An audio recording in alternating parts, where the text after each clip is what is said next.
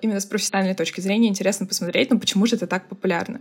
Наверное, один из самых сложных моментов это было понять, что ты теперь переходишь из фандома в фандом. Они что-то начали делать ковбойскую стилистику. И я думаю, господи, зачем? Он такой добитый на голову, и он так подходит этому бренду. Ты просто смотришь, понимаешь, да, они выбрали того человека. Там, если ты сделал крем, от которого у кого-то пошел один прыщик, то все, твой бренд можно закрывать.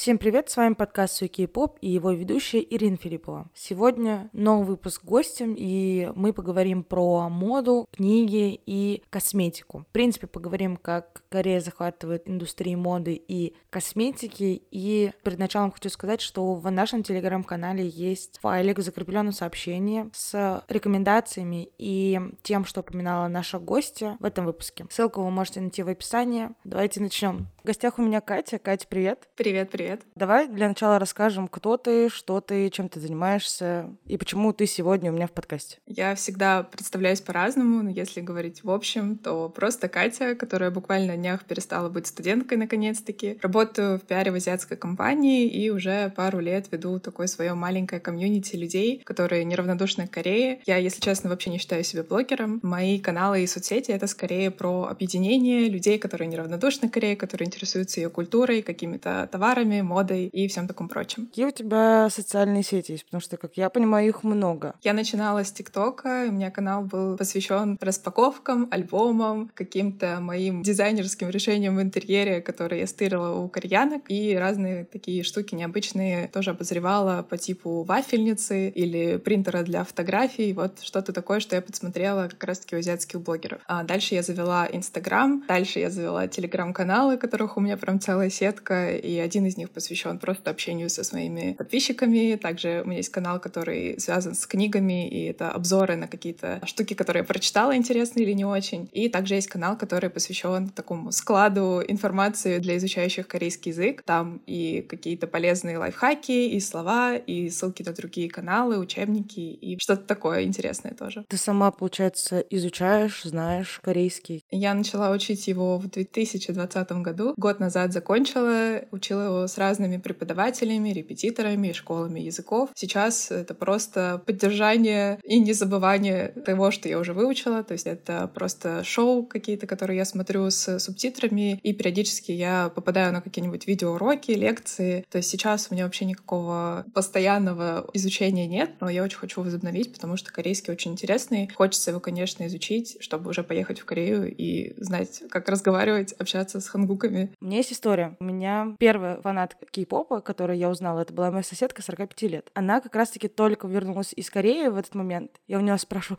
что, как, она там рассказывает. Она как раз-таки ездила с группой по изучению, у них там была какая-то программа. Единственная фраза, которую она знает и до сих пор помнит, это как пройти в туалет.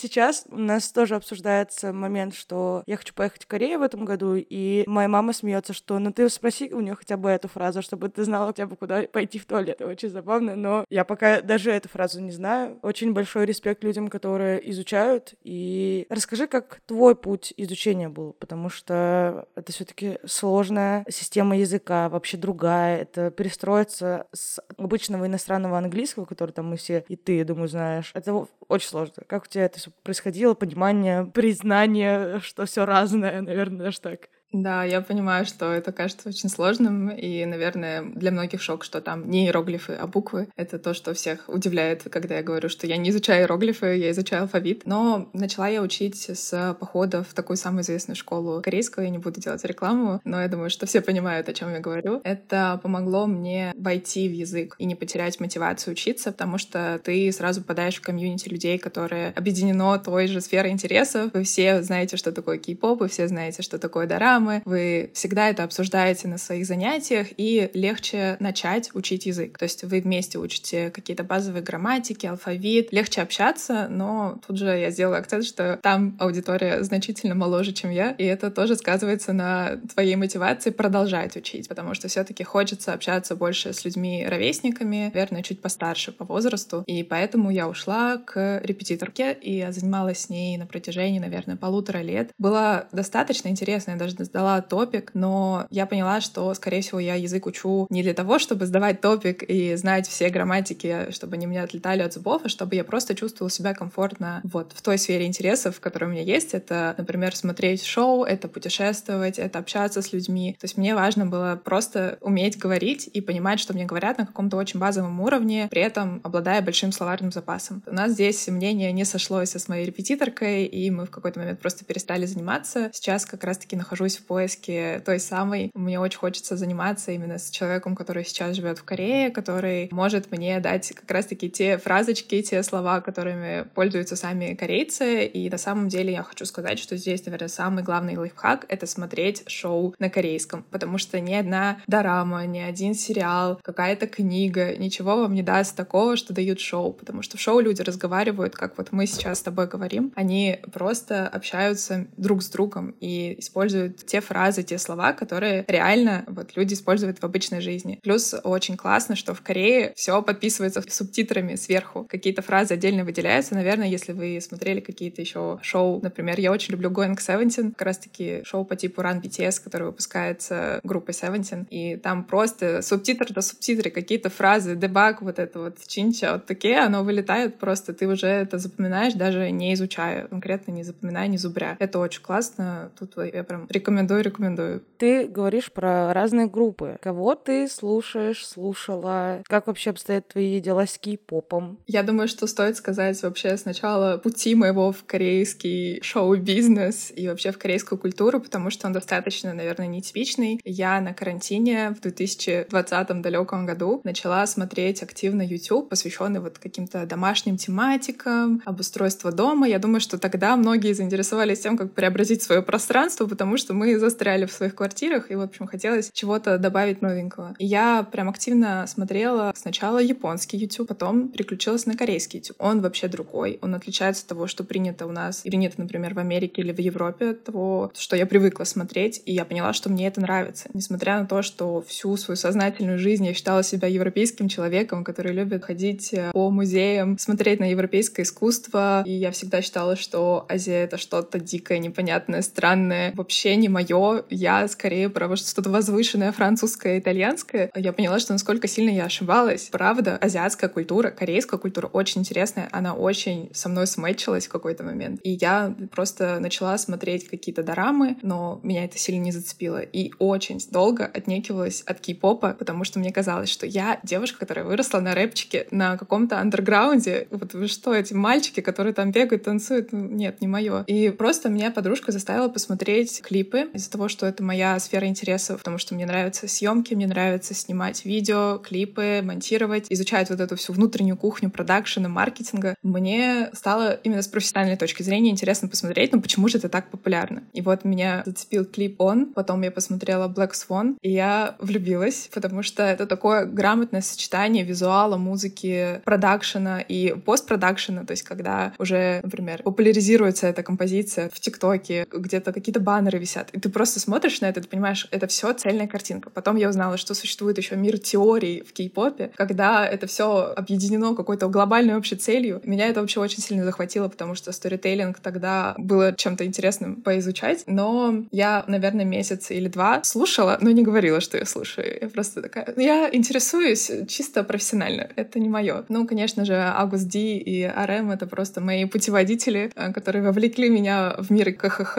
Так что сейчас я слушаю все от Лисерафим до Day Six и Заразе. Люблю чуть-чуть слушать э, КХХ, потому что они все еще кочевые для меня, я прям обожаю такое. Но при этом почти весь мой плейлист — это то, что есть сейчас в чартах. Вообще в основном хайповские группы. Хайп — это то, что меня поглотило. Наверное, один из самых сложных моментов — это было понять, что ты теперь переходишь из фандома в фандом. То есть когда ты пришел из-за BTS, потом ушел от них к другим группам. Это сложный момент для принятия, и мной, и моими знакомыми, и моими подписчиками. Я поняла, что это тема, которая сложно обсуждается, мало кто может это понять и принять, но это то, что со мной случилось. Ну, на самом деле, да, есть ощущение, что сейчас, особенно когда групповая деятельность BTS, она приостановлена, многие начинают двигаться в сторону других фандомов. Вот это вот понимание, что я засматриваюсь на Панчана больше, чем на Чимини, моего любимого. И такой, как я его предала? Нет, я его не предавала. Ну, это, это действительно действительно сложный период. Наверное, он правильный, потому что тяжело быть очень много лет с одним.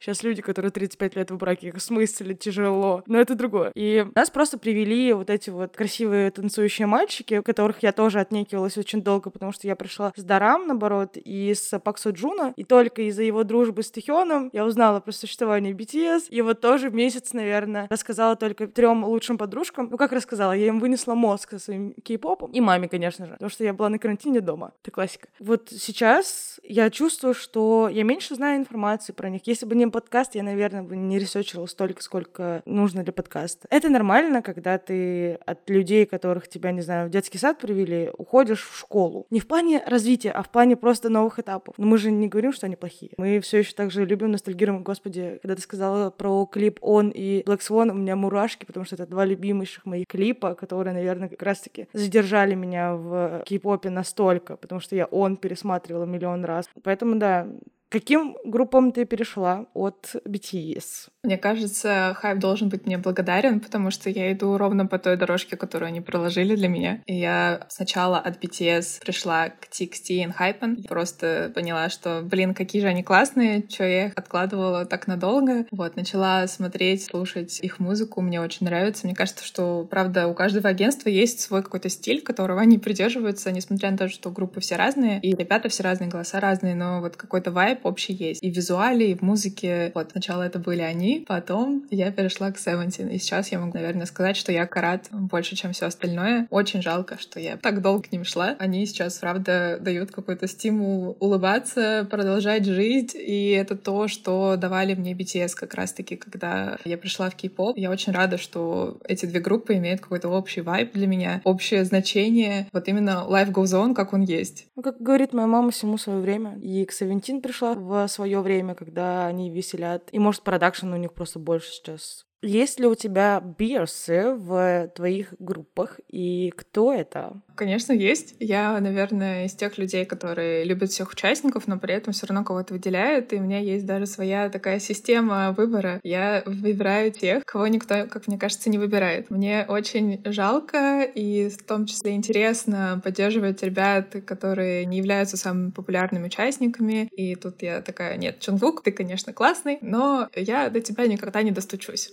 Я выберу того, кто мне ближе. Поэтому у меня в BTS Джин очень грустно, очень мне обидно того, что он в армии самый первый ушел. У меня есть календарик, где я вычеркиваю дни, которые у нас остались до выхода его из армии. У меня есть пижама с RJ, у меня есть большой RJ. я немножко помешанная на этом. Да, я его все еще жду, все еще люблю. Он мой муж, все мои девочки это знают. Они мне скидывают какую-то информацию. Катя, у тебя же есть муж, хватит говорить о других парнях. Да, да, но он в армии, как придет, так и поговорим. У меня в TXT — это Тэхён, тоже, как мне кажется, не самый популярный участник. В Stray Kids Симин, в Enhypen Сану, тут я немножко выпала из своей системы координат. И в Seventeen это Сункван. Вот Сункван и Джин — это, наверное, самые два моих любимых человечка в кей-попе. Это, наверное, объясняется тем, что они улыбаются, когда им больно, и это то, на что мне смотреть самое вот печальное, трогательное для восприятия. У тебя самой нет такого, что вот улыбаешься, когда грустно? Потому что у меня есть такое ощущение, что биосов выбирают либо сильно противоположных, и тебе нравится противоположность, либо одинаково. Потому что мне иногда кажется, что мы с Чимини по вайбу... Чимини и Юнги у меня просто два биоса, и вот мне уже несколько раз говорили, когда там что-то не нравится, у меня по лицу все сразу видно, и я вот вспоминаю вот эту вот кокетку, которая типа... Я такая, да, это же я, господи. Вот, из-за этого интересно, как ты в жизни поступаешь, есть у тебя такие же действия, как у твоих бесов? Еще я знаю, что есть люди, которые выбирают, типа, потенциальные парни или мужья. У меня вообще вкусы в парнях абсолютно другие, так что здесь точно нет. Это скорее как братья, soulmate, что-то такое очень близкое, и то, что я чувствую хорошо, потому что в каких-то моментах мы похожи, в каких-то отличаемся, но это вот та связь, которую ты ощущаешь. То есть ты, смотря на него, улыбаешься, понимаешь, что ему на самом деле вообще не весело. И даже если я могу там показать свои эмоции, и по мне правда тоже очень часто видно, что мне что-то не нравится, но при этом я могу и улыбаться, и быть искренне счастливой в какой-то там день-момент, это именно такая soulmateовская тема. Наверное, классное слово, которое пришло ко мне из кей-попа. Я до этого его не слышала, но это вот что-то ближе, чем друзья, чем партнеры. Правда, связь душ, вот как она есть. И это мое очень часто используемое слово, если я хочу выразить кому-то свои чувства. И, наверное, завершая разговор про бесов, у меня есть такой момент, что на моих глазах развивается новый кей-попер. Ну, как развивается? Она уже молодец, она уже много чего знает, слушает мой подкаст.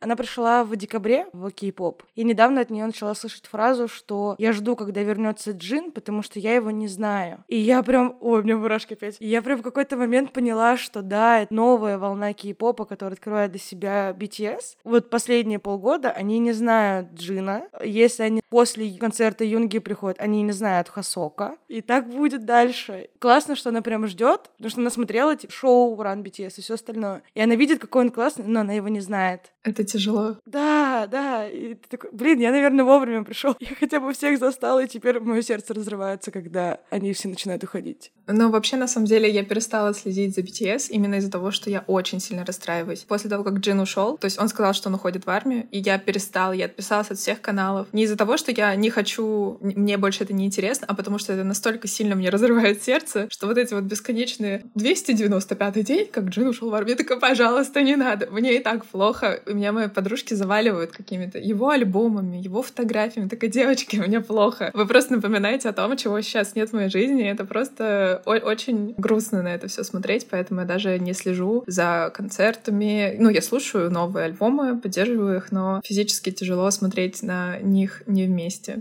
Ладно, давай продолжим про моду. Все-таки у нас тема корейская мода и стиль. И вот я знаю, что у тебя в, как минимум, телеграм-канале очень много подборок с одеждами, какими-то штучками для интерьера, как раз-таки в корейском стиле. Вообще, как бы ты охарактеризовала корейскую моду и почему, когда ты смотрела в карантин вот этих вот блогеров корейских, чем они глобально отличались от того, что ты смотрел? Чем вот зацепило как раз-таки? Мне кажется, тут можно выделить, например, три вещи. И первое — это как раз-таки новый взгляд на старое. Это то, что они очень много перерабатывают вещей из прошлого, из 90-х, из 2000-х. И мне кажется, что у них это получается очень по-особенному. Например, если сравнивать с Америкой и с Европой. При этом они классно адаптируют, например, винтажные французские или европейские или английские какие-то вещи и делают это тоже по-своему красиво. Есть даже стиль, который называется называется французско-корейский. Вот он мне очень сильно нравится, потому что он объединяет как раз-таки те две вещи, которые мне нравятся в Европе и в Азии. Это что-то очень уникальное. При этом мы видим часть и того, и другого, то есть и новое, и старое. И это то, что, наверное, хорошо показывает и характер корейцев, потому что они очень классно схватывают там, все новинки, тренды, создают постоянно что-то новое, новые технологии, и при этом они чтят традиции, в их культуре принято, знаю, соблюдать консервативные устои,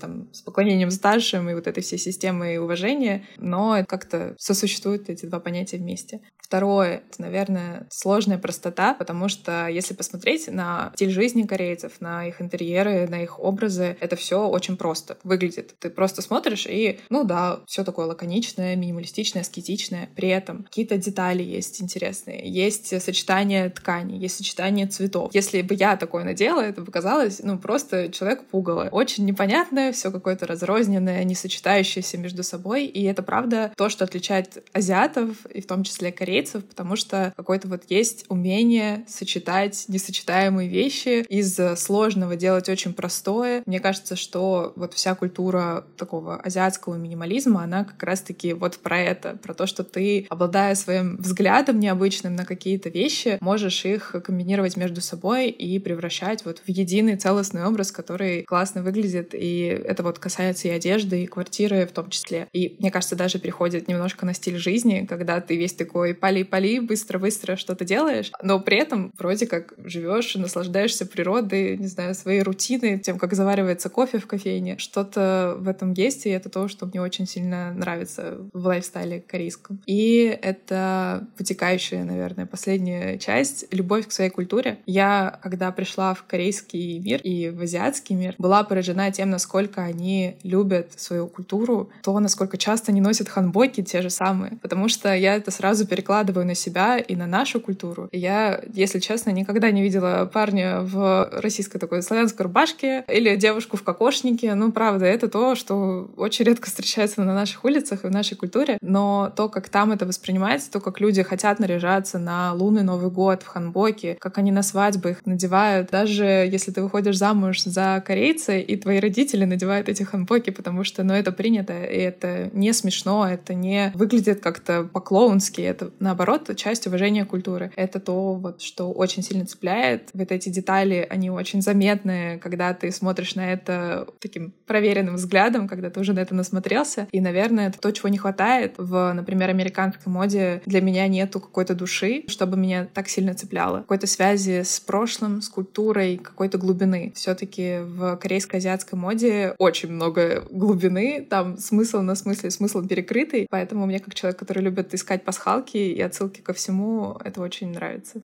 Ну да, наверное, как раз-таки американский и азиатский стиль, они вот две полярности. Нет такого почтения истории и нет такой большой истории, как, например, у той же Кореи, и каких-то национальных общих на всю страну вещей как-то маловато. И вот я пока ты говорила про кокошник, вспоминала, я люблю смотреть, когда ем передачу на субботе «Богиня шопинга» называет. Это мой guilty pleasure. Я очень веселюсь. Вся моя токсичность, которая возможна в моем организме, она выходит в момент просмотра подобного. И там была какая-то девушка, которая с кокошником. То есть ее стиль строился вокруг кокошника. Она какая-то то ли певица, то ли инфлюенсер, то ли что, я не знаю. Вот это выглядело так кринжово, потому что это не просто какой-то миленький кокошник, это кокошник с полметра на полметра в золоте, серебре и всем остальном сразу. И настолько вычурно, что ты такой, ну, ну не вот это вот наша история и наши национальные моменты. Это скорее даже очень забавно. Имея такую все таки крутую большую историю именно в нашей стране, мы не транслируем ее, ну, точнее, очень редко. Все равно есть какие-то орнаменты в одежде, которые отсылают к русской культуре,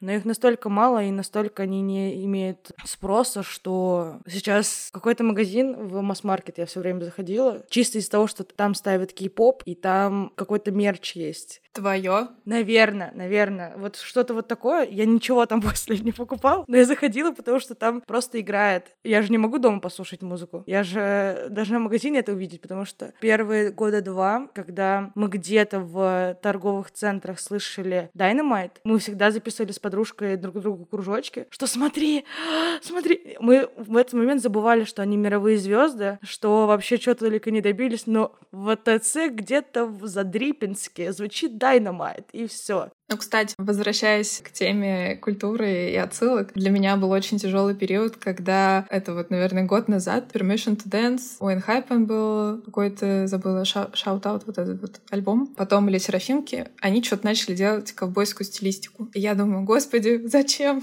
это правда было то, что я искренне не понимала. Зачем, имея такую классную корейскую культуру, азиатскую культуру, вы можете делать штуки по типу дочиты, когда вы просто вот настолько искусно смотрите смотритесь вот в этом концепте, в азиатском стиле, вы азиаты, и при этом уходить в ковбоев. Я, честно, искренне, при том, что я могу слушать эти песни, и Diamond, и Permission to Dance, и Ули Серафимика, я люблю этот альбом, но визуал для меня вообще не мэчится с корейцами, и вот эта американская эра, я очень рада, что она закончилась, что они начали возвращаться к тому, с чего начинали, потому что, правда, мы их любим за культуру, которую они несут, и за вот эту халю, корейскую волну, которую они несут по всему миру. И когда они поддаются американским, европейским трендам, для меня это прям больно, потому что это то, против чего вы боролись. И, по сути, вы как будто этому поддались. Правда, искренне рада, что это закончилось. Мне она тоже не нравится, но стратегически я понимаю, что она нужна была, потому что, выходя настолько широко на мировую арену, нужно было вот это вот всеобщее, понимающее, где не нужно миллион отсылок искать. Это мы привыкли уже там пасхалки до пасхалки. Здесь нужно понятное, то, что читается, и то, что потребляется очень долго многими людьми. Это как раз-таки там Голливуд и все остальное.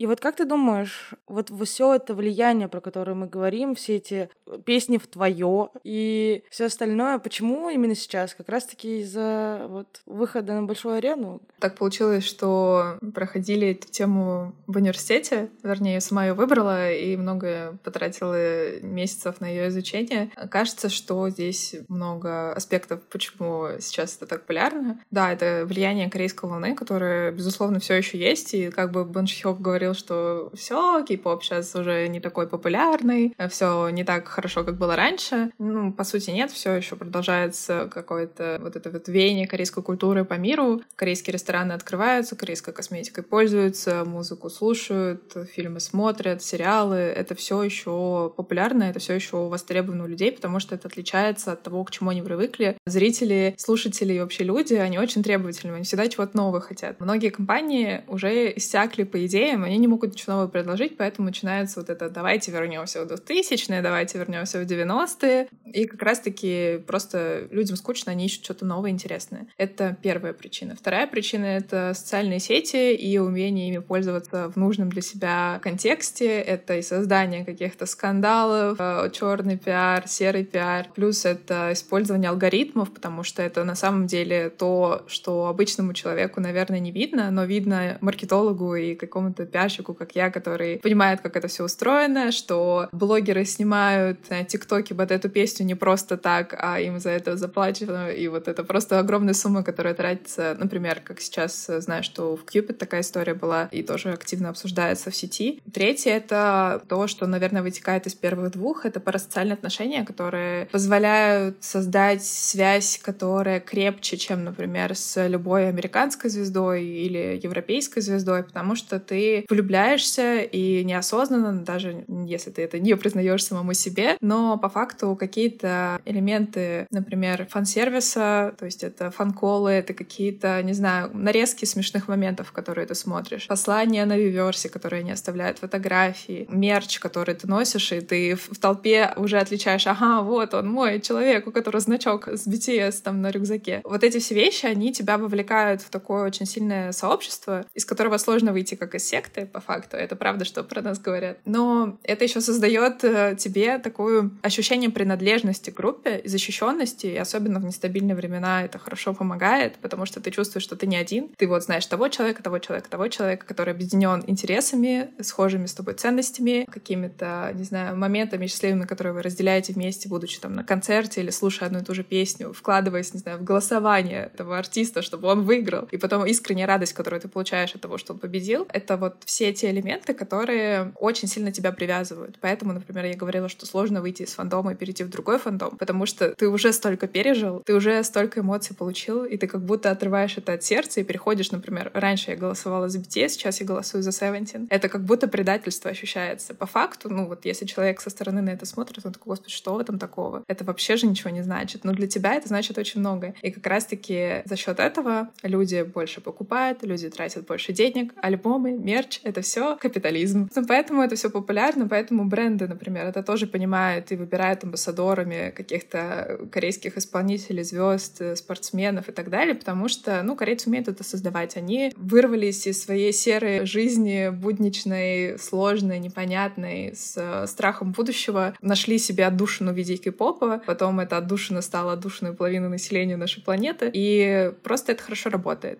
Правда, жизнь сложная штука, люди ищут, как ее упростить и как найти себе guilty pleasure, поэтому тут все в целом комплексно завершается тем, что, да, корейцы захватывают мир. Да, я, кстати, хотела спросить насчет амбассадорства. Как ты относишься к этой тематике и как кей-попер, и как пиар-менеджер? Потому что в какой-то момент есть ощущение, что, ну, у меня, что это не про двойное сотрудничество, это про использование имени и лица какого-то корейца. Какого-то, я говорю, потому что действительно и певцы, и а, актеры, и все кто угодно становятся амбассадорами. Это классно, ты видишь их на каких-то вечеринках, но это так подается, как будто смотрите, мы вам вашу любимую обезьянку привезли. Тогда приходите к нам, раз мы ее привезли. Ну, это, наверное, про оборотную сторону, и мне в какой-то момент просто так грустно, что их просто используют для наживы денег. К сожалению, тут так и есть в большинстве случаев, и бренды это прекрасно понимают. Кажется, что бренды плохие, если они выбирают людей и просто их используют, а, потому что как пиар-менеджер мне, например, всегда интересно подбирать людей для сотрудничества, которые отражают ценности нашего бренда. То есть, не знаю, если мы говорим, что мы веселые, энергичные, любим над собой подшутить и все такое, мы выбираем себе похожего человека. Мы не выберем себе научного деятеля, у которого за спиной четыре диссертации, который читает лекции в Стэнфорде, ну, потому что он просто нам не подходит по вайбу. Мы не такие, зачем нам привлекать такого человека, даже если у него есть влияние на там какую-то свою целевую аудиторию. И, как мне кажется, что тут многие бренды из-за того, что незнакомо, может быть, не знаю, как тут можно быть незнакомым и не изучить этот момент досконально с азиатской культурой и с тем, как люди относятся как раз-таки к айдолам или каким-то корейцам известным. Просто думают, что это сработает так же, как сработало бы, например, с, не знаю, Ким Кардашьян. Но принципы работы тут совершенно другие, все намного сложнее, и здесь я, наверное, на стороне тех, кто не понимает, зачем это делается. При этом я очень рада, когда они поддерживают, например, корейские бренды, и когда это супер классно выглядит, например, в случае... Ладно, мы не будем говорить про Samsung, потому что, ну, мы знаем, что это очень дико смотрится, когда мы понимаем, что у них на самом деле айфоны, и я тоже делала про это как раз магистрский проект. Это было очень забавно, потому что мы все понимаем, да, вот этот Юнги на концерте, который показывает, что нет, я только со Самсунгами работаю. Но тут просто уже, наверное, они сами с юмором подходят и понимают, и мне нравится, что Samsung все еще не отказывается от них. При этом очень классно работает с, например, корейской косметикой, с корейскими брендами одежды, когда вот я знаю, что Other Error — это один из моих самых любимых брендов вообще, такой стрит-стайловый, при этом такой базовый, с какими-то интересными деталями. Я прям в восторге от их магазина. И они выбирают себе таких же амбассадоров. Они вроде бы красивые мальчики, просто симпатичные, но по факту, если ты смотришь, например, Дикей из uh, Seventeen, он такой добитый на голову, и он так подходит этому бренду. Ты просто смотришь, понимаешь, да, они выбрали того человека. На фотках симпатичный, но по факту творит какую-то дичь. То, что как раз-таки показывает сам бренд. Или когда там косметику рекламируют парни, которые супер ухаживают за собой, которым это супер важно. То есть они прям лучше, чем я, знают все эти многоступенчатые уходы. Поэтому тут э, зависит очень сильно от бренда, от его позиционирования, от того, что он хочет достичь. Кажется, что во многом просто, а, ну, они популярны, давайте возьмем. Но я, если честно, такое вообще не поддерживаю.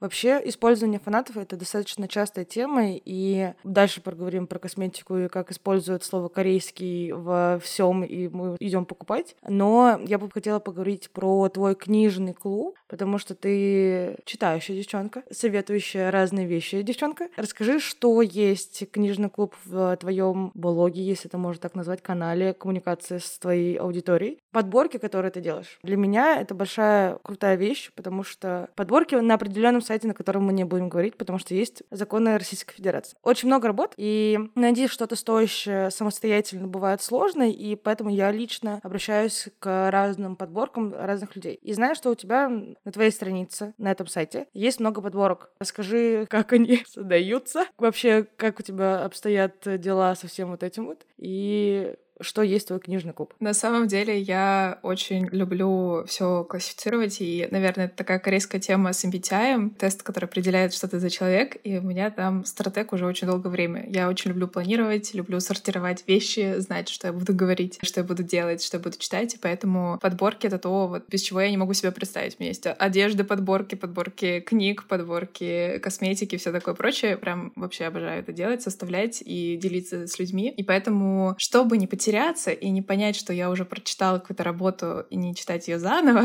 я ее вот добавляю куда-то. И у меня есть такой особый сборник 10 из 10 эстетика и мысли, потому что это то, вот, что меня больше всего цепляет. Я очень сильно люблю, когда авторы мыслят интересно, нестандартно, когда они используют сложный слог. И самое мое любимое занятие вообще — это выделять цитатки. Это просто то, что меня, наверное, guilty pleasure, guilty pleasure. потому что когда я могу распечатать делать эти цитаты, когда я могу их потом вклеить в свой читательский блокнотик э, с какими-то тематическими картинками. Все это занимает меня на целых два дня. Это просто лучшие выходные в моей жизни. Тусовки в 23, приходите. Это такая еще поддержка независимых авторов, начинающих. Мне кажется, что вообще фанфикшн — это та сфера, которая почему-то, как и кей-поп в целом, обладает какими-то мифами вокруг себя, что люди пишут и читают только про одно, что это что-то некачественное. На самом деле, из-за того, что я читаю читаю много книг, люблю какую-то современную литературу и классику читала. Я понимаю, что это все брехни, потому что и в классической литературе много чего неинтересного, и это такая вкусовщина на самом деле, что сложно тут делить хорошее от плохого, потому что для каждого человека, не знаю, есть свои вкусовые пристрастия. То же самое касается того, что мы читаем. И здесь мне просто хочется поддерживать авторов, которые только начинают свой путь, которые, возможно, потом перейдут и начнут писать какие-то уже классные книги, но начинали они именно с фанатских работ, просто потому что так легче найти читателя. Мы никогда про это не задумываемся, но книжный бизнес очень сложно устроен. Тебе сложно продвинуться как-то, чтобы тебя услышало какое-то крупное издательство и напечатало твою работу, потому что, ну, там есть свои законы, там есть э, свои читатели, требования издательства, их желание писать и печатать что-то. И тут э, кажется, что фанфикшн — это такое классное место, где можно как раз-таки начать творить и начать поддерживать творцов. Знаю, что меня как раз-таки читают и на меня подписаны девочки, которые сами пишут, и каждый раз я являюсь тем человеком, который говорит, иди пиши новую работу, хочу почитать что-то, вот тебе идея, иди развивай. И это очень классно, потому что, опять же, помогает тебе встать на ноги, поверить в себя, найти вот э, такого человека, который согласен будет это прочитать. У нас есть выпуск про фанфикшн, если вы еще не слушали, послушайте. А там как раз-таки с авторами. Я тоже максимально поддерживаю всю эту движуху, потому что вот помимо того, что можно выйти на аудиторию, которая будет тебя читать, это также и с точки зрения авторского письма намного легче, чем с нуля писать. Потому что с нуля ты можешь написать, ну вот молодая девушка Ирина, 23 года, она живет в Питере и вот не думает, что у нее там уже на этом этапе тебе кажется, ну я написала какую-то дичь. А когда у тебя есть плюс-минус проработанные образы, которых ты знаешь, которые ты знаешь биографию, потому что все равно фанфики по большей части связаны там какими-то отсылками, если это там книги какие-то или фильмы. Это намного легче расписать, придумать и все остальное. Поэтому, если вы фикрайтер или думаете о фикрайтерстве, welcome,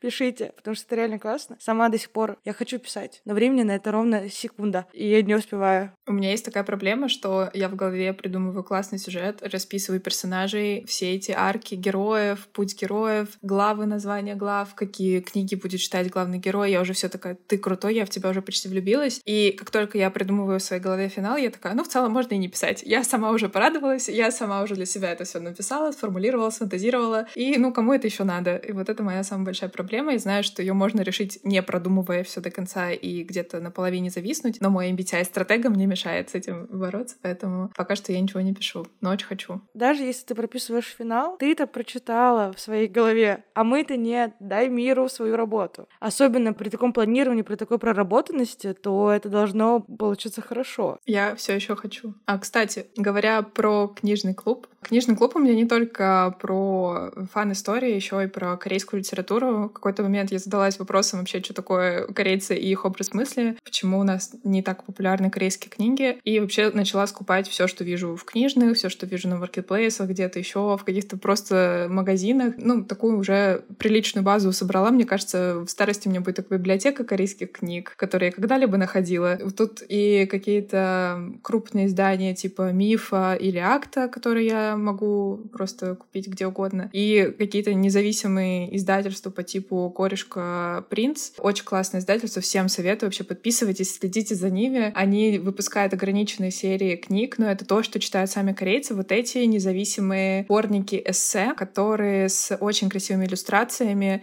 И, правда, одной из моя самая любимая книга, наверное, корейская, это «Даже когда я дома, я все равно хочу домой». Она настолько простая, лаконичная, но при этом сложная. Ты ее читаешь, у тебя просто мурашки по коже от того, насколько просто можно выразить весь тот ужас, который творится у тебя внутри, и при этом на соседней иллюстрации будет какой-то цветочек в вазочке, ты такой, господи, это настолько про меня. Просто создавать вокруг красоту, когда внутри у тебя непонятно что, перекати поле. Очень двояко отношусь, на самом деле, к корейской литературе. Хорошо заходят какие-то драмы по типу «Миндаль» или «Госпожа Ким Джи Йон», которая родилась в 82 году, или «Человеческие поступки», но при этом я вообще не понимаю поэзию корейскую и корейские, и вообще азиатские детективы, триллеры. Это то, что вообще мне не заходит, сколько бы раз я не начинала. Для меня это какой-то трешак. Ну, если в случае с поэзией я просто ее не понимаю, потому что я привыкла к чему-то более складному и, как, не знаю, Бунин или Шекспир, но в случае с э, детективными триллерами я просто не могу, мне не интересно читать, там настолько все жестоко описано, не интригующе жестоко, жестоко, а просто ты читаешь, тебе противно от того, что там, типа, кому-то вот показывают, как отрывают голову. я такая, ну, возможно, в фильме я бы это посмотрела или в сериале, там, типа, «Счастье», драма есть, которая мне очень нравится. Но когда ты про это читаешь несколько страниц, я такая, М-м, не мое. Ну да, я не представляю, как читать про убийство, не вот о том, как они расследуют, а просто вот убийство на убийстве, потому что текстовый контент, ну, лично у меня, ну, мне кажется, у многих потребляется ближе к сердцу, и ты действительно прочувствуешь, как все это происходит. Когда фильм смотришь, ну, я редко плачу. Когда я читаю, я, господи, возвращаюсь к фанфикам. Есть один фанфик, который я читала три раза. Я его помню очень сильно хорошо. Но три раза плакала. Просто в сопле, и я не могу ничего с собой поделать. И когда я там готовилась к ЕГЭ по литературе, э, я прихожу к своей репетиторше. Ну, я не про фанфики рассказывала. Она была сильно удивлена, что я ревела, потому что она такая, где там реветь? Я так, не знаю, мне было так плохо. И она такая, ну, это слишком, слишком лиричная натура, и поэтому я даже не пробую читать, где про кишки и все остальное, потому что, ну, у меня еще и рвотные позывы очень близко. Это мне нужно либо с тазиком, либо с чем читать. Да, нет, нет. Ой, а насчет корешка печатает, это второй выпуск, когда мы про них говорим. Либо я куплю книгу скоро, ну нет, книгу надо, и либо их нужно позвать к себе. Это судьба. Ты писала диссертацию по айфону Samsung и по корейской косметике итоговую. Расскажи, пожалуйста, про свое исследование. Да, я сначала начинала писать проект магистрский на первом курсе магистратуры про Samsung и про как раз-таки продвижение с помощью амбассадоров. Все это изучала, потом поняла, что тема перестала быть актуальна для российского рынка и переключилась на косметику, которая как раз-таки стала актуальна, потому что многие бренды ушли из России, и для корейской косметики это просто, ну, непаханное поле, что можно тут вообще захватить весь рынок. По сути, конкурентов нет, делать, что хочу, продавай, и люди будут покупать. Но они столкнулись с тем, что раньше можно было просто под шумок создать вот эти миллиарды магазинов, э, которые называются корейской косметикой, и люди в целом будут покупать, потому что ничего про это не знают. На самом деле, то, что продается в таких магазинах, это то, что продается в корейских фикс-прайсах. Косметика, которая вообще не работает, которая стоит там копейки, у нас продается за оверпрайс, и просто, ну, она неэффективная, она не работает она некачественная. А бренды, которые хотят выйти на российский рынок, они вообще не понимают, как вести коммуникацию с российскими потребителями, потому что, ну, мы не кореянки. Мы не понимаем, чем кислоты отличаются друг от друга, зачем нужны пилинги, зачем нужно увлажнение. Просто столько вопросов, которые у кореянок даже не возникают. Например, знаю, что похожая ситуация с американским рынком, потому что там вообще все по-другому работает. И европейским то же самое. Там люди вообще не интересуются косметикой. У нас все-таки люди хотят быть красивыми, у нас есть это в ДНК в нашем ментальном сознании, что девушка должна быть симпатичной, у нее должна быть ухоженная кожа и все такое, но глубинных каких-то познаний в этом нет. Пойди к косметологу, там, не знаю, сделай пластическую операцию, обтяни себя там губы, глаза и все такое, и вот ты будешь красавицей. Это уже другая история. А если говорить про косметику, то да, я делала магистрский проект, который как раз-таки был посвящен анализу рынка и анализу выхода бренда на российский рынок. То есть то, как себя нужно вести, то, что нужно говорить, то, что нужно делать, какие картинки картинки использовать, какие слоганы использовать и все такое. Достаточно интересная тема. Кажется, что я кому-то помогла. Очень хочется в это верить. Да, на самом деле все это вот про незнание. Чтобы ты понимала, как выглядит моя лента в ТикТоке периодически, где один типа косметолог или кто-то говорит, корейская косметика нет никогда вообще для русской кожи. Нет, нет, нет, нет. У них там вообще все по-другому. Следующее. Лучшая корейская косметика, которую ты должна купить сегодня. Мои топ-5 SPF корейские, которые... И вот ты сидишь, и в какой-то момент я просто поняла, что я вообще ничего не понимаю. То есть я хотя бы знаю, что такое пилинг увлажнения. Все эти ступенчатые умывашки и все остальное, да. Вот дальше я просто перестаю понимать, потому что настолько много информации, и в какой-то момент не понимаешь, кому верить, почему кто-то говорит, что корейская косметика для нашей кожи это нет, нет, нет, потому что климат и все остальное, а кто-то говорит, что нет, корейская есть косметика, они вообще легендарны и придумали на самом деле все, что могли, и давайте пользоваться. Мне кажется, что здесь разница в том, что, да, люди говорят о разной корейской косметике. Есть косметика, которая продается, например, в России в масс-маркете, а есть косметика, которой пользуются кореянки для себя. И из-за того, что я смотрю блоги, читаю какие-то их ресурсы, Naver и все такое, я понимаю, что там продается сейчас в Олив Янге, чем люди там пользуются сейчас в данный момент, что популярно. Конечно, это стоит намного дороже, чем если бы я купила это в Корее, но при этом эти средства, ты знаешь, что они вот только-только вышли, они супер эффективные, потому что корейский рынок, он очень конкурентный, и в отличие от российского рынка, где у нас все производится на одном заводе и просто пакуется по разным брендам, там, если ты сделал крем, от которого у кого-то пошел один прыщик, то все, твой бренд можно закрывать, потому что, ну, его просто сожрут конкуренты, и это будет в целом очевидным выводом и для тебя, что ты больше не сможешь зайти на этот рынок. Поэтому люди стараются вкладывать какие-то деньги, ресурсы огромные в то, чтобы изучить новые технологии, в том, чтобы там сделать лучший SPF из вообще всех возможных. И у меня есть уже, наверное, не знаю, списков 50 того, как корейская косметика изменила мою жизнь, и то, как она повлияла на мою кожу, на мое существование, сколько новых средств у меня появилось. Я как раз-таки в исследовании спрашивала у людей, как они вообще относятся к корейской косметике, какой они ее считают, знают ли они о многоступенчатой системе ухода. Как выяснилось, что все знают, но никто ей не пользуется. Я думаю, как печально.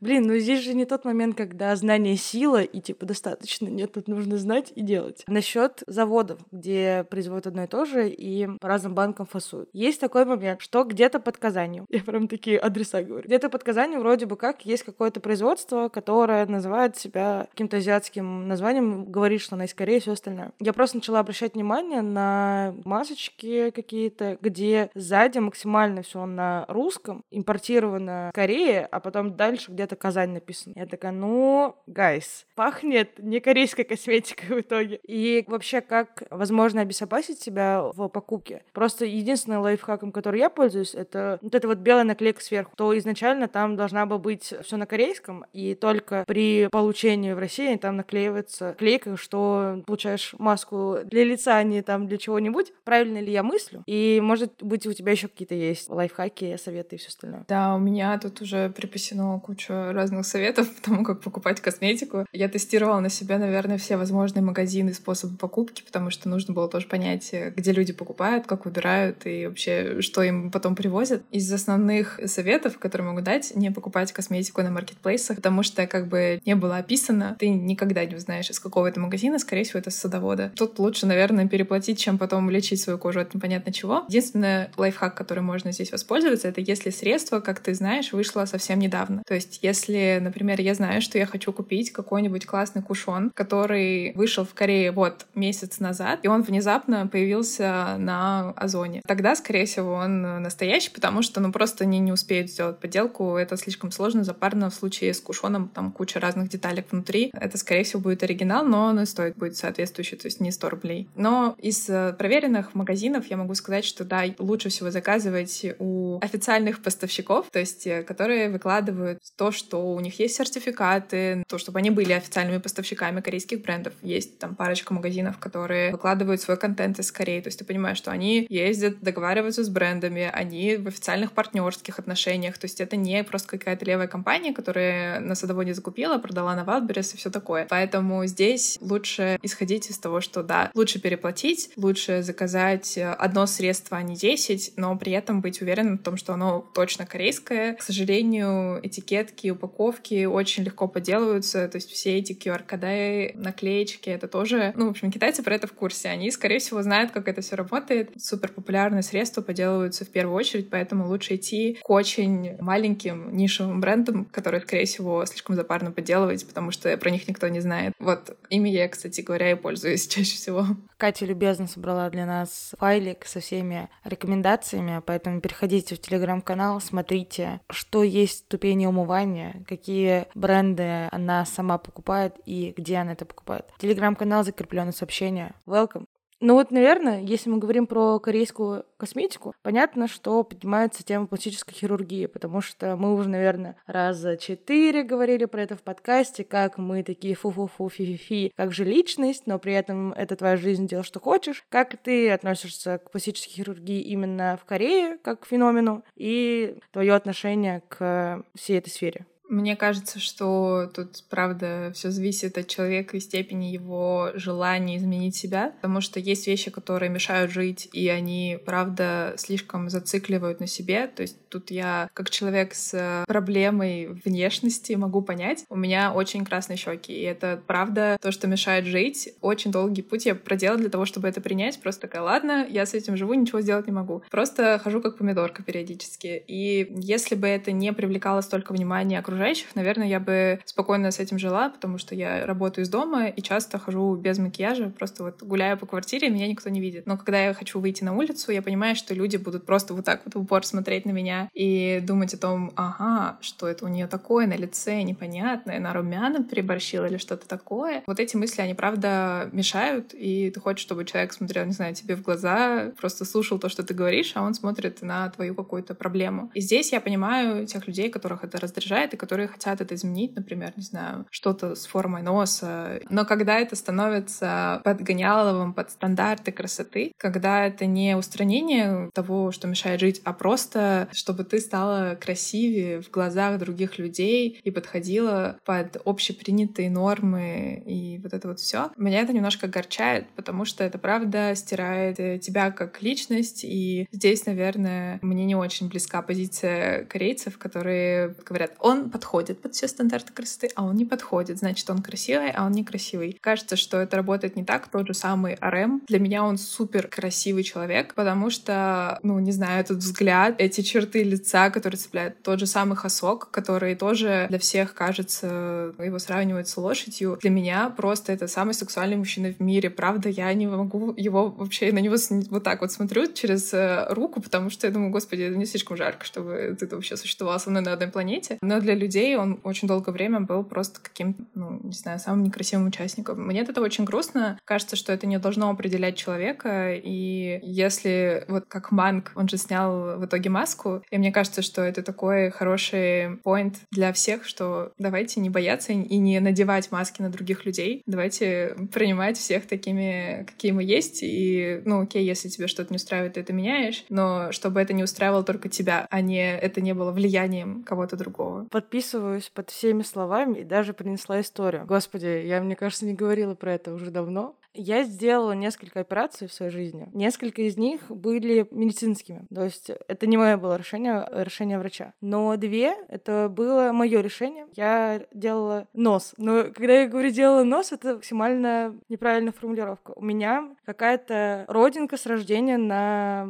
ноздре, получается, вот с внешней стороны. И как-то раз, ну, а я с ней прям с рождением, ее заметили в первый месяц. И она росла вместе со мной. Она не была такой заметной. То есть, ну, это прям реально нормально. Все мои подружки говорили, когда я такая, ой, мне не нравится фото, потому что тут видно мою там небольшую родинку. Они такие, мы не видим, это у тебя в голове. А почему это у меня в голове? Потому что в 11 лет на танцы, куда я ходила, какой-то мальчик сказал, что у меня сопля. Все, я пришла домой в слезах, маме говорю, что мне не нравится, давай что-то с этим делать. В итоге мне сделали операцию в 11 лет, она ушла, у меня были что-то два шва. И в прошлом году я сделала второй раз такую же операцию, потому что она продолжала расти. Блин, я как говорю, как будто у меня на пол лица что-то росло. Нет, она небольшая, она маленькая. Но просто из того, что я знала про ее существование, и вот этот мальчик в 11 лет сказал мне, что вот, а у тебя что это такое? Все, у меня комплекс, я с этим не могу жить, хотя все мое окружение говорит, что все нормально, вообще не переживай. И вот, наверное, только месяца два назад я начала принимать свой нос. Хотя я сделала операцию прошлым летом, вот только сейчас я такая, а ну, в принципе-то одинаковый как будто, вау, прикольно. Из-за этого до сих пор не фоткаюсь, мне не очень нравится фоткаться, и я понимаю, что здесь ноги как раз-таки от вот этого, что у меня там разные половины носа, и, короче, у меня вот есть пример хороший, что вот мне не нравилось, я чувствую себя действительно сейчас увереннее все остальное. Но вот как раз-таки окружение говорило, что все окей. Но когда